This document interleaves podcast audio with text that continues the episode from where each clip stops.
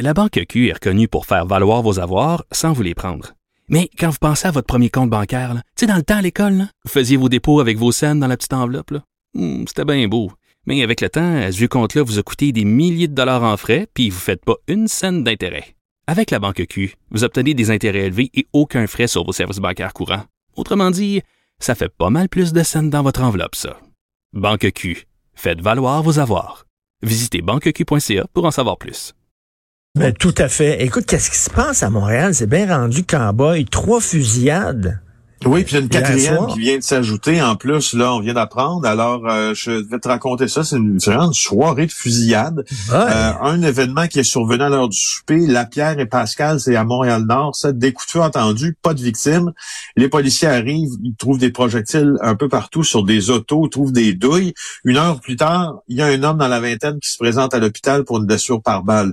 Alors, euh, bon, on ne sait pas s'il va collaborer avec la police, mais on peut en douter. Après, un peu plus tard, un homme dans la cinquantaine qui sort de sa voiture. Il stationne chez lui sur euh, sur le boulevard Perra. Euh, non, sur la 63e avenue à Rivière-des-Prairies, près du boulevard Perra, puis il est atteint au haut du corps. Ouais. Probablement que ce gars-là, rien à voir là-dedans. C'est probablement que c'est une victime innocente, en fait. Euh, alors, c'est c'est c'est c'est c'est curieux, non? Alors, Ben, euh, ils se sont trompés, ils se sont trompés d'identité, c'est ça, ils ont tiré à la mauvaise personne. peut-être, peut-être, peut-être. Tu sais, c'est puis là trois fusillades euh, qui sont survenues en l'espace de quoi euh, même pas cinq heures là, parce que tu vois, à 22 heures, il y en a eu une autre, 22 h 20 précisément, euh, un, un homme dans une, vingtaine d'années euh, blessé alors qu'il se trouvait sur son le balcon de son logement. Alors, Cool, euh, hein? tu sais, puis j'entendais, j'entendais dire que que, que, que il semble qu'on ait un peu démobilisé la lutte euh, pour ce qui est de la violence par arme à feu, des armes à feu à Montréal. Moi, c'est pas le son de cloche que j'ai. Euh, mais par contre, je, je me, me pose sans surprise des questions sur euh, le nombre d'événements euh, violents. Ben oui, il y en a beaucoup. C'est- C'est c'est quoi? C'est des guerres entre gangs de rue, entre groupes criminalisés? On sait pas trop Ben, on est dans encore, le coin, là. on est dans le coin effectivement où les gangs euh, sévissent là, à Ok. Rivière-des-Prairies, puis euh, à Montréal-Nord. Faut pas en tirer non plus de conclusion parce qu'il n'y a pas juste les gangs qui sévissent là, il y a aussi la mafia. Ouais. Euh, mais aussi la mafia embauche parfois des gangs. Alors euh, c'est un c'est un coin de la ville là, qui depuis quelques années, la rivière des Prairies, Montréal-Nord, Pointe-aux-trembles. Ben oui, euh, ça joue où dur en maudit, c'est cowboy. Encore des magouilles à Laval, tiens. Ben là, c'est drôle, hein? T'ouvres le journal, puis euh, un jour donné, une fois par semaine, t'entends parler de quelque chose qui va pas de l'avant. Alors, il y a une conseillère municipale qui, euh, qui, qui, euh, un peu comme l'auto-exclusion du casino, elle s'est auto-exclue du caucus du parti du maire Marc Demers parce que ma collègue Sarah Maud Lefebvre, dans le Journal de Montréal, dévoile des enregistrements où euh, elle est accusée de faire du financement illégal. Euh, elle demande là que le directeur général des élections du Québec, le DGEQ, puisse faire enquête là-dessus pour savoir ce qui s'est vraiment passé, parce que bon, elle semble dire qu'elle n'a pas grand-chose à se reprocher, mais en fait, c'est que l'enregistrement là euh, montre Ben oui. une personne qui la connaît, et puis on est en train finalement de faire le B à bas de comment euh, Madame repaye cet homme-là euh, pour faire du financement illégal. Puis là, il y a un enregistrement de ça. Ben oui, elle Euh, explique entre- tout comment ils font du financement illégal pour le parti là, de, de M. Demers. là.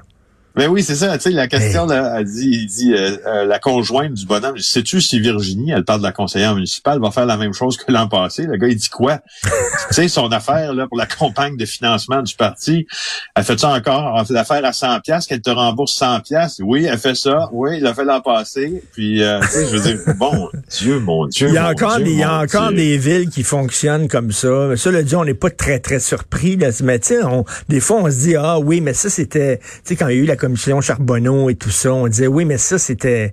C'est une fenêtre sur ce qui se passait avant? Mais ça a changé les mœurs politiques avec les Ben, nouvelles là. lois, puis tout ça, ça a changé. Tu regardes ça, ça n'a pas Ben, l'air de changer ben, ben. Ben non, tu sais, Simon Tremblay me disait en entrevue, l'ancien procureur en chef adjoint de la commission Charbonneau, je trouve ça intéressant, il me parlait du syndrome Charbonneau-proof. Alors, Charbonneau-proof, là, c'est quand t'as pas passé à la commission Charbonneau, tu dis, ouf, Parfait. bon ben, euh, tu sais, j'ai été, euh, j'ai été exempté, si tu veux, euh, d'une comparution à la commission, d'une mention à la commission, d'un blâme à la commission, à la commission au pire. Et puis voilà, je peux continuer à, faire mes choses comme je les faisais, avec une absence flagrante, soit d'éthique, de morale, ou même une absence de conformité aux lois électorales, là, dans le cas de ce qu'on soupçonne pour cette conseillère de Laval. Alors, je trouvais ça intéressant la discussion qu'on en avait avec monsieur, euh, monsieur Simon Tremblay. C'est pas parce ben que tu pas passé à la commission Charbonneau que tu peux pas te faire pogner à un moment donné. La morale de l'histoire de cette femme. Ben oui, on a plafonné, on a plafonné tellement, c'est rendu tellement bas les dons que tu peux faire aux partis politiques qu'on dit que quasiment on pousse les partis politiques à adopter ce genre de stratégie-là pour remplir leur coffre. En tout cas, bref, euh, tu sors... Euh, Laval du gars, mais tu sens pas le gars de Laval ou l'inverse. Merci Félix Séguin, bonne journée. Alors Félix Séguin du bureau d'enquête qui est toujours généreux pour nous parler des trucs. Ben, moi j'adore ça, c'est comme des enquêteurs là. du journalisme d'enquête, c'est exactement comme des détectives et des enquêteurs et Félix est un des très bons du bureau d'enquête.